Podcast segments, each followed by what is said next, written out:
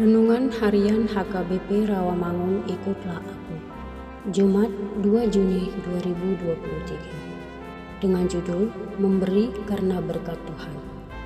Bacaan kita pada pagi hari ini tertulis dalam Titus pasal 2 ayat 11 hingga 15 Bacaan kita pada malam hari nanti tertulis dalam 2 Korintus pasal 12 ayat 1 hingga 10 dan kebenaran firman Tuhan yang menjadi ayat renungan kita hari ini tertulis dalam Injil Matius pasal 6 ayat 3 yang berbunyi, Tapi jika engkau memberi sedekah, janganlah diketahui tangan kirimu apa yang diperbuat tangan kananmu.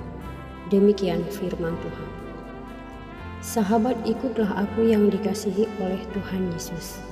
Firman Tuhan hari ini berbicara mengenai sesuatu yang jauh lebih besar daripada sekedar imbalan jasa sederhana atas perbuatan baik yang telah dilakukan manusia.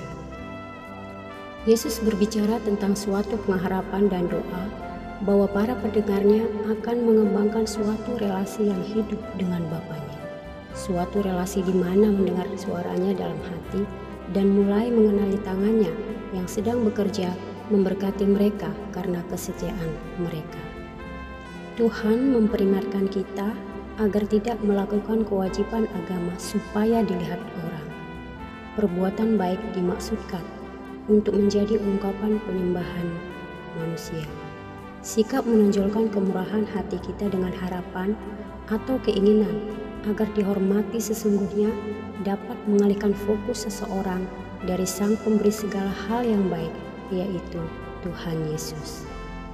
Tuhan Yesus menjelaskan agar kita belajar untuk memberi dengan diam-diam, bahwa kita tidak perlu orang lain tahu apa yang kita berikan, sebab tujuannya bukan untuk orang tahu, melainkan untuk membantu orang-orang yang memerlukan. Bahkan dalam diri kita sendiri tidak perlu mengingat-ingat apa yang telah kita berikan kepada orang lain, sesama anggota tubuh kita tidak perlu mendiskusikan apa yang telah kita berikan kepada siapa pun. Memberi karena rindu memberi dan bukan karena alasan apa pun yang lainnya. Marilah pada hari ini kita memperbaharui komitmen kita untuk taat kepada Allah. Bukan karena takut, melainkan karena rasa syukur kita atas segala sesuatu yang telah dilakukannya bagi kita dan terus melakukan kebaikan. Amin. Marilah kita berdoa. Bapa Surgawi, ajar kami menyenangkanmu dalam segala hal yang aku pikirkan, katakan dan lakukan, bimbinglah aku dalam jalan